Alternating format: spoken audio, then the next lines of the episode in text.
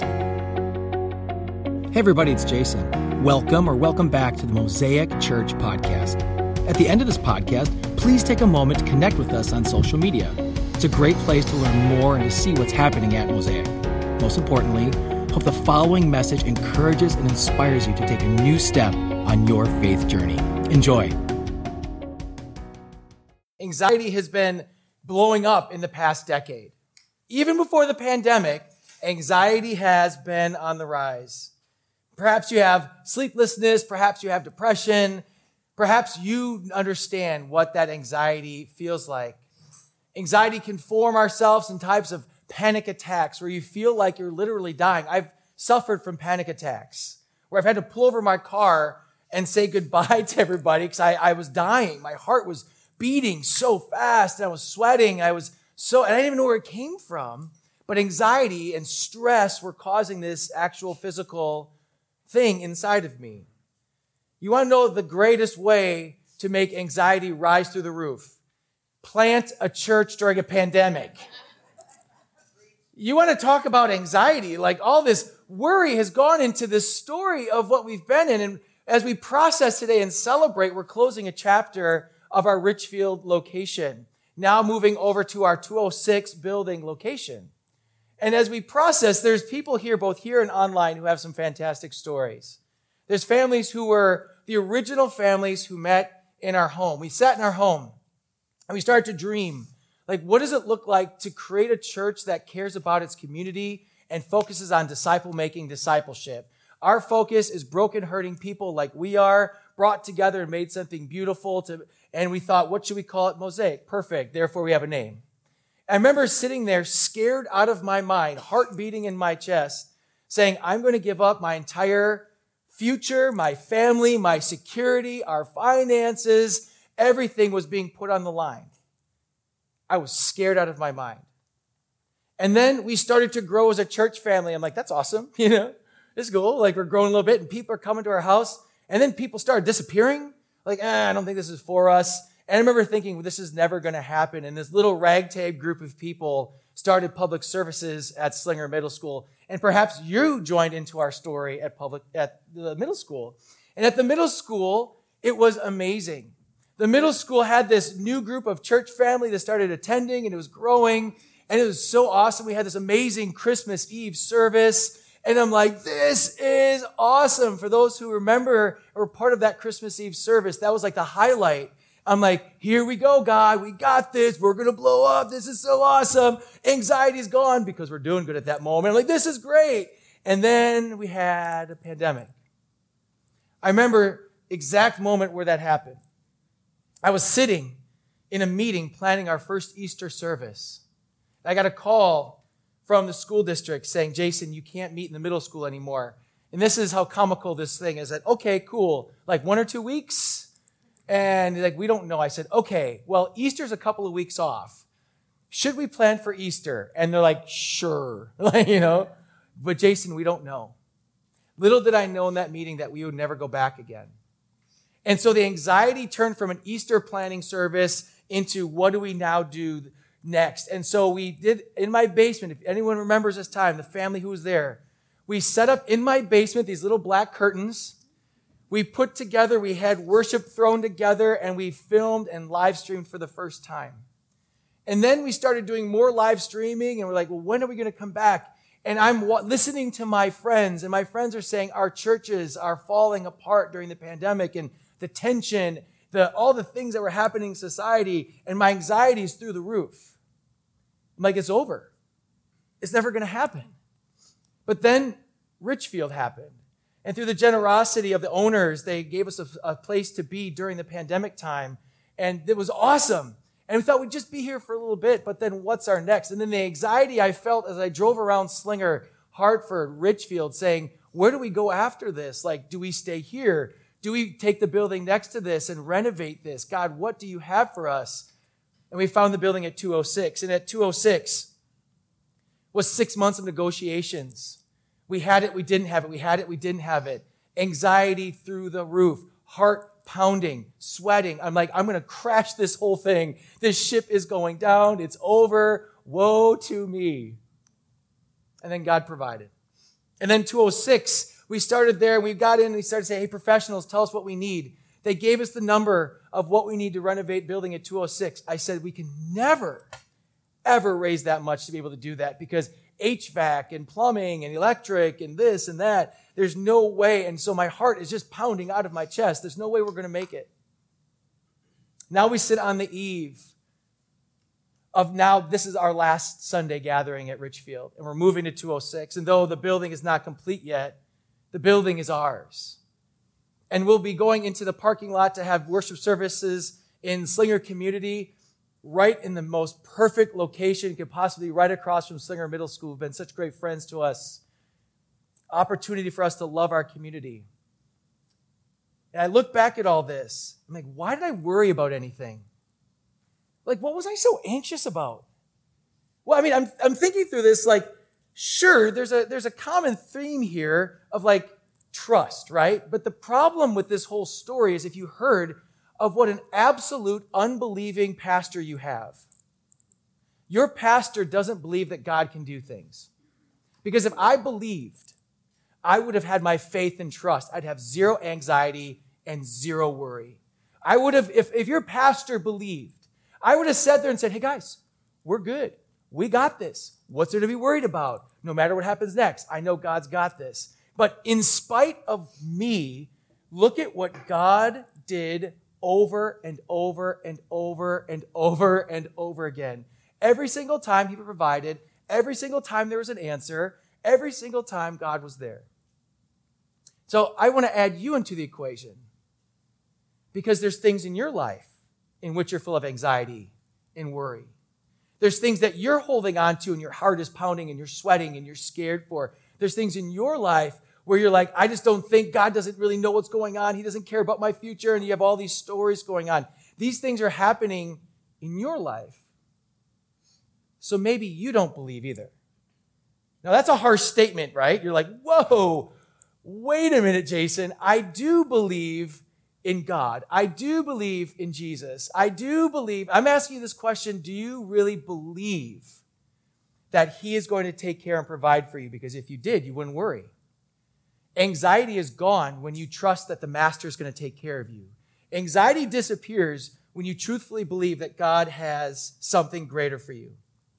But I want you to listen to this because this anxiety is so common right now and is going through the roof the greatest increase in anxiety has happened among our 18 to 25 year olds. 18 to 25, 15% of 18 to 25 year olds before the pandemic suffered with anxiety. Fear based, scared, anxious. And they don't know why. Just outside the pandemic, pre pandemic, where was anxiety coming from? They attribute it to social media. They attribute it to status and they attribute it to stigma and they attribute it to poor sleep habits and they've got all these things they're trying to figure out.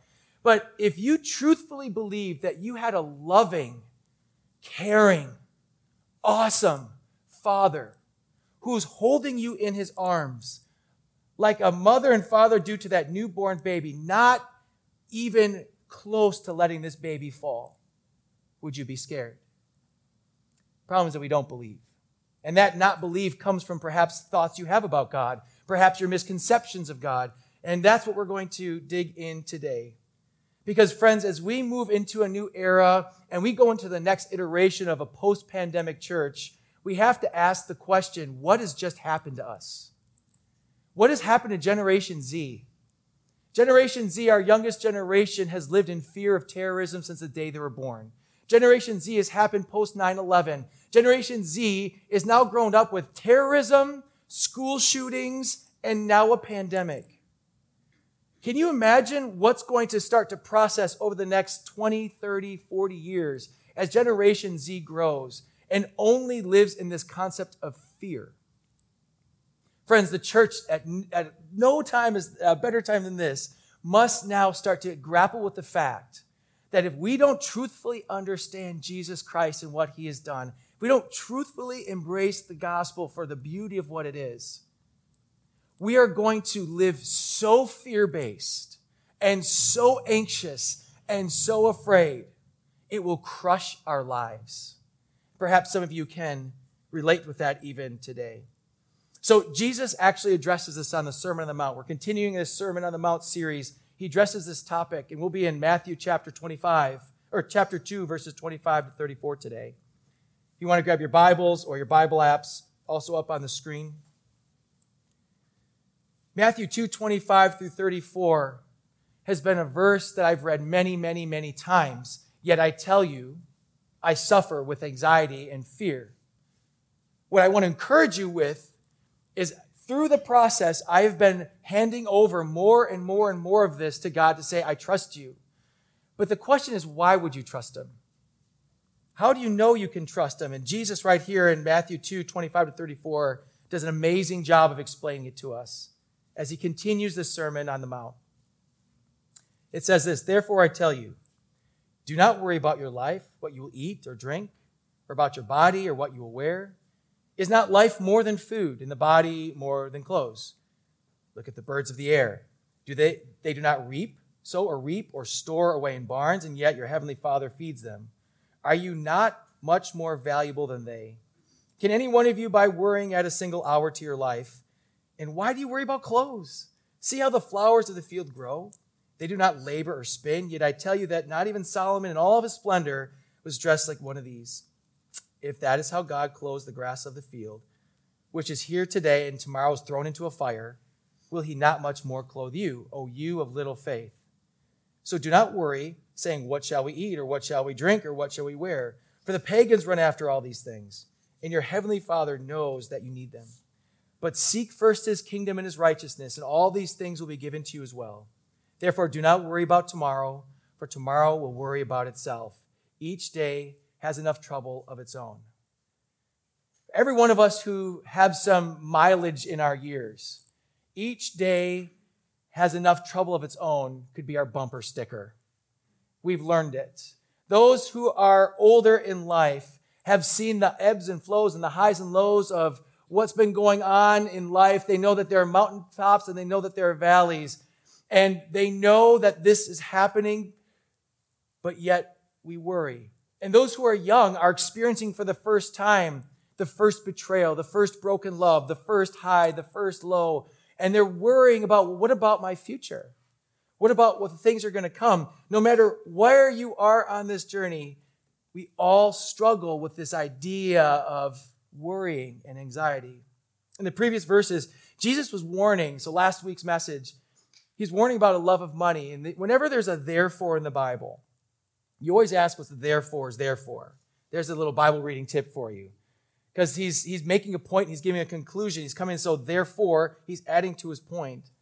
He's talking about the love of money and that we should focus our resources on being generous to other. So the love of money is now equaled into worry and anxiety. Puts those two together. Notice both the connecting of these sins, the love of money and worry, are this word that you all are going to love to hear right now control. Control. If you are a control freak, I need to be in control. I have to be the one who has everything in line. If it doesn't go the way that I planned, I lose my mind. I get anxious. I get scared. If you want to hold control of your future and your money you want control of saying, I want to know what's coming next. If you want control, understand that's the root of the problem. Because when you hold control, you think you've got it all set. But if I'm in control and I provide for myself and I take care of myself and I've got my own food and clothes and I, I don't rely on anybody, I do me. You don't have to take care. I do me. I'm in control. But then your world starts to get a little shaken and you realize that you're not in control, your life starts spinning out of control, it's because you're not in control. So, control freaks, you aren't in control. We just pretend to be. I tend to be a control freak at times. I've learned to get better, but I tend to be a control freak in times. Um, I am a type A, organized. I want things to go the way I have planned things. I always have a one year, three year, five year, 10 year plan. So I'm the guy we sit down at a job interview, like, where do you see yourself in five years? Thank you for asking. Let me give you my one, three, five, 10 year plan, right? At this time, I'll do this. At this time, I'll do this. At this time, I'll do this. And by this time, I'll be here. I've been like this my whole life. Even in, in high school, in my yearbook, I talk about how when I'm at this age, I will have this much money and I'll be doing this and blah, blah, blah. Let me tell you, friends, never in my 10 year plan was planning a church, which means you would not be sitting here if I was in control. If I was in control, I wouldn't know you. Because if I was in control, it would have started back in 2000 when I'd interview for NFL to be on their sports medicine team. Some of you who don't know, my undergrad's in sports medicine, and my dream was to get into Major, Major League Baseball or the NFL. So I was starting to interview and look into the prosperity of our uh, prospect of being into Major League Baseball, sitting in the Brewers dugout, spitting seeds every sunny days. Absolutely. That's my control. That was my dream. That's what I wanted. And then through a course of, of story that happens like only God can do, I found myself sitting at a desk accepting a job as a junior high youth pastor, taking half of the salary I had, saying, What did I just do? As the kids walked in, smelly and snot running down their face after punching each other in the face, and I'm pulling kids apart, and I'm like, Just love Jesus, like, give us more nachos, you know? I'm like, What did I just do? And then the course of life that took me through years of youth ministry, I'm like, okay, I'm just to do this for a short time, but at some point I'm to get, I'm to get paid. I'm to make some money. I, I'm in ministry for a short time and get money. But then I didn't. I stayed in ministry, did youth ministry, moved to this position. God opened this opportunity. And then my last place before I ever thought, I said, okay, I just want to follow you, Jesus, and go where you want me to go. And I relinquished control. Never in my 10 year plan was planning a church. Jesus said, I want you to start a church. And I said, cool, no. I, what am I going to do? What am I going to do about money? What am I, what am I going to take care of things? Like, how, how am I going to, what am I going to do there? How do I just relax, take a breath? I've got this. One of the most calming, most amazing, this Bible verse came to life moment. As I sat on, I was on my floor in my bedroom next to my bed on my knees weeping. Broken, hurting, scared, sad, and as I sat there praying, now I don't know if, if God has spoken to you before or if you've heard God speak to you. For as God speaks to me, it just, it's like this feeling that comes over me and these words that come to me that weren't inside of anything within where I was at in that moment, like only God. And I sat there and I said, God, I, I don't want to do this. I'm scared. Jason, he knows my name. God knows my name, which is really cool. I wouldn't speak to myself, right? Like, like what's up? You know? I did this. And the peace of God that came over me to say that He was in it and started in motion a church planting thing, I have this. Follow me. That is terrifying. Because now I take from holding tight onto a steering wheel and having control of my life to say, but what about the details? What about this? What about my five year plan, God? I have a five year plan. Don't worry, there's a pandemic coming. Like, was he going to tell me that? No, right? I had no idea. And just in my story, I know many of you can relate in your own stories that this anxiety and this fear that was just crippling me at the time. I believe I had what's best for my future. But if I went with the course that I thought, we are not talking today. There is no Mosaic church. Lost people would not be being found through our family. Broken people would not be finding healing through our church family. It was God the whole time. So it makes me sit back and ask this question. Maybe is God smarter than me? Like, I don't know. I'm really going to wrestle with that this morning. Is God smarter than me? Is God better than me? Is the gospel better than what I'm trying to hold on to with my little life?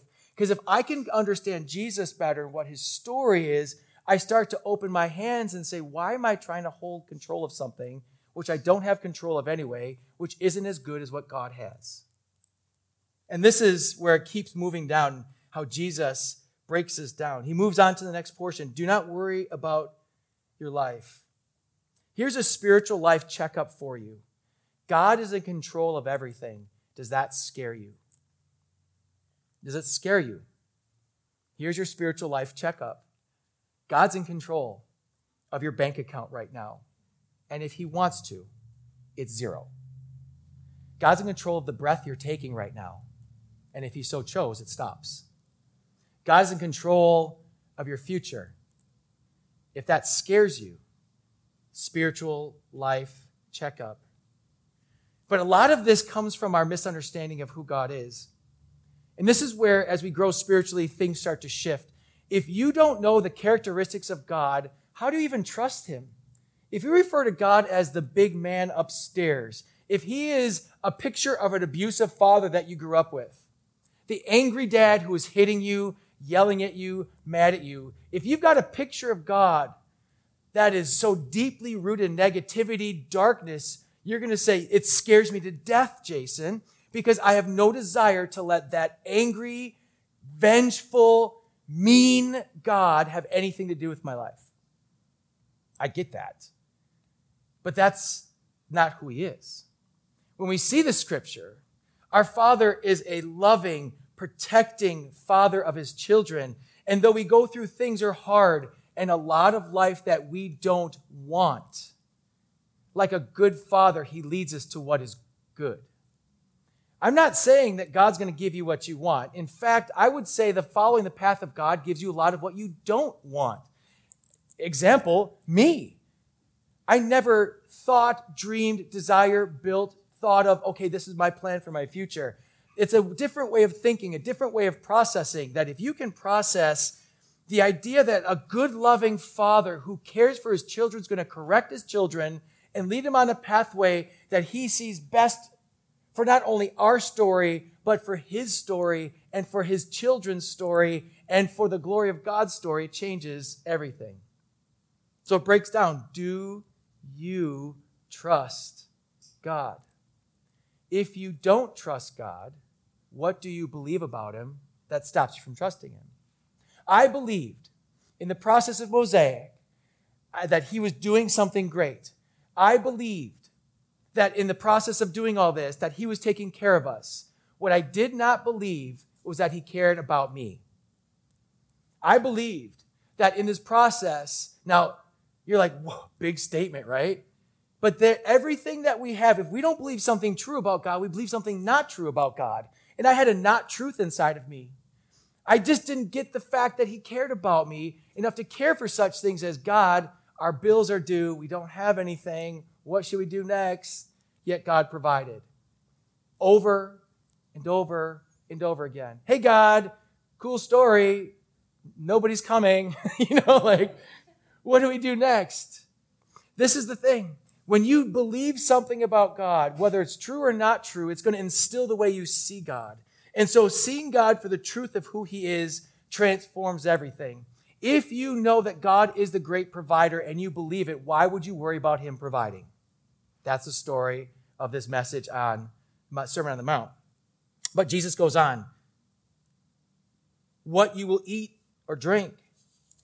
Many of us, some of us, many of us across the nation has dealt with this. And I like that what you eat or drink or use for toilet paper during the pandemic. Great fear led a hoarding during a pandemic. Great fear that there would not be enough.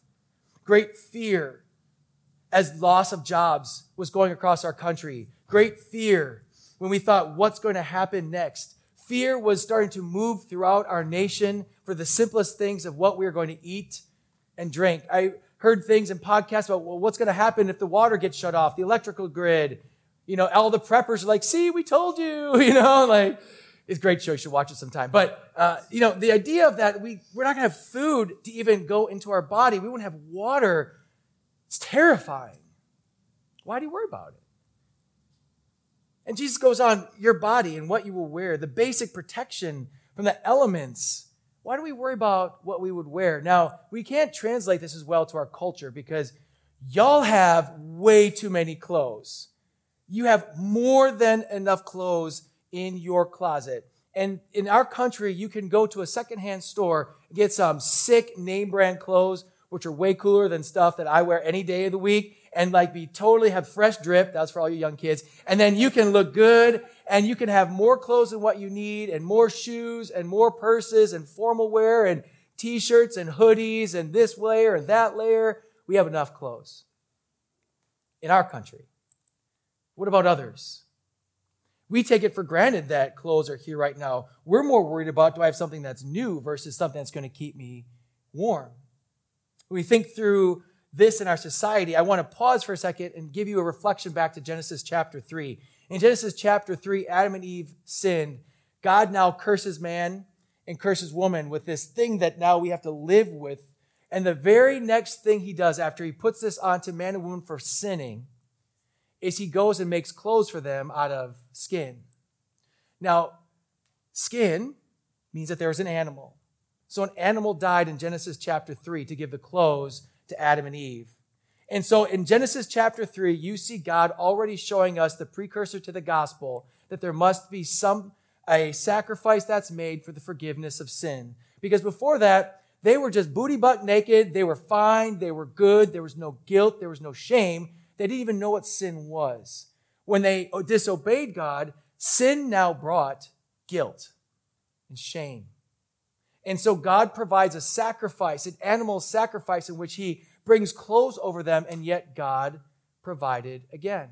But God doesn't just provide in putting on the clothes, it's the precursor of the gospel that God is going to provide yet again for us because he's going to send his son to die for us. So, really, when we understand the gospel with the entirety of what it is, there's zero worry involved because God has provided the smallest thing to the greatest thing in the sacrifice of his son. God always provides. So why do you worry? Perhaps we worry because it's not what we want. I think that's what it is. It's not what I like. God, thank you so much for this really rad sheep vest. I'm a little more of a goat guy. So if you could go ahead and give me some goat. Like, maybe it's not what I want. It's not the future I want. It's not the story that I want, which brings us back to control. Worry and control are completely and utterly linked together and can't be separated. Because when we have control and things go the wrong way, then worry and anxiety enters. And Jesus is making this evidence over and over again. But some of you may be thinking, you don't understand my situation, Jason. In my situation, I'm worried about who I'm going to marry. Like, am I going to get married someday? I'm worried about this. Like, I'm journaling, like all my stuff about who I want to marry, and I'm putting together my wedding book. They still do that stuff with little, all the wedding dresses you want and the colors, and like, you know, and you have this big book, like, look, I'm getting married, really big book, and I'm worried about it. I'm stressing on it. But what if I never get married? But what about your meeting tomorrow? I'm worried about my meeting tomorrow. I'm afraid my boss is going to fire me. I'm afraid to walk into this meeting. I don't know what he's going to say to me. Um, I had all this confrontation on Friday. I may lose my job. But Jason, you don't know. I'm going to college. Where do I go? What do I become? What am I supposed to do with my future? Jason, I'm worried about my children. My children are going in all different directions. I'm worried about their future, their college, who they're going to marry. Jason, I'm worried about my mom. I just found out my mom was sick this week. Doctor says she may not make it through her illness. I don't know. I'm worried about mom. Friends, I don't want you to hear this and what I'm teaching is some flippant, get over it and not worry. I've heard those kind of messages before. That's not what I'm saying. What I am saying is that through everything, there are terrible experiences of life. We're in some right now. Some of you are in the middle for right now. I'm not implying, and neither was Jesus, that you should like what's happening. I'm not implying, and neither was Jesus, that life isn't going to put you in hard places. But what I'm saying is when we worry, we ultimately don't believe something about God. We ultimately believe that God's not going to provide if you lose your job on Monday. We ultimately don't believe that God, we don't believe, we say, God doesn't care about my mom. We say if we don't believe God doesn't care about my future. The list goes on and on and on. When we put worry up against what God, the situation, there's something not true we believe about God when we start to hang on and try to grab control. Because no matter what happens, you can't add a second to your life. That's what the word says. Here is what is true about God God is the great provider. Over and over again, He provides. God does love your mother. He sent his son to die for her. He loves your mom if you found out she's sick. God does care about your future. Jesus Christ came and died to give you hope and give you a future. Trust where He's going to lead you, it will be good. So listen again to this passage with a new thought. What you believe about God directly impacts your worry and your anxiety. Listen to this again. Look at the birds of the air. They do not sow or reap or store away in barns, and yet your heavenly Father feeds them. Are you not much more valuable than they? Can any one of you, by worrying, add a single hour to her life? And why do you worry about clothes? See how the flowers of the field grow? They do not labor or spin. Yet I tell you that not even Solomon in all of his splendor was dressed like one of these. If that is how God clothes the grass of the field, which is here today and tomorrow thrown into fire, will he not much more clothe you, O you of little faith? So do not worry, saying, What shall we eat, or what shall we drink, or what shall we wear? For the pagans run after these things, and your heavenly Father knows that you need them. God takes care of his creation, and God values and loves you. God provides all these little microscopic details which you will never see with your own human eye, and God values and loves you.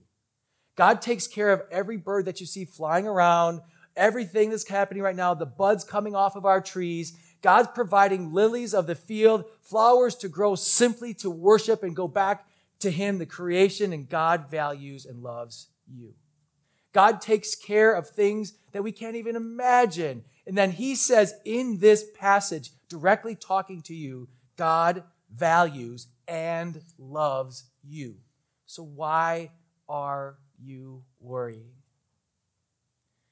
Perhaps we don't believe somewhere inside of us, when we get to that place of worry, that God values and loves us. Perhaps we're projecting an old story on Him from someone who hurt us from our past. And we wonder, God, do you really value and love me? Jesus says this if this is the truth you take home, it's stuck in your head. God values and loves you. People far from God, who do not know God, protect themselves and they try to cover themselves to get all this money, protection, and clothes and food, and they store up for themselves, thinking, nobody can hurt me. God says, don't do that. I love you. I value you.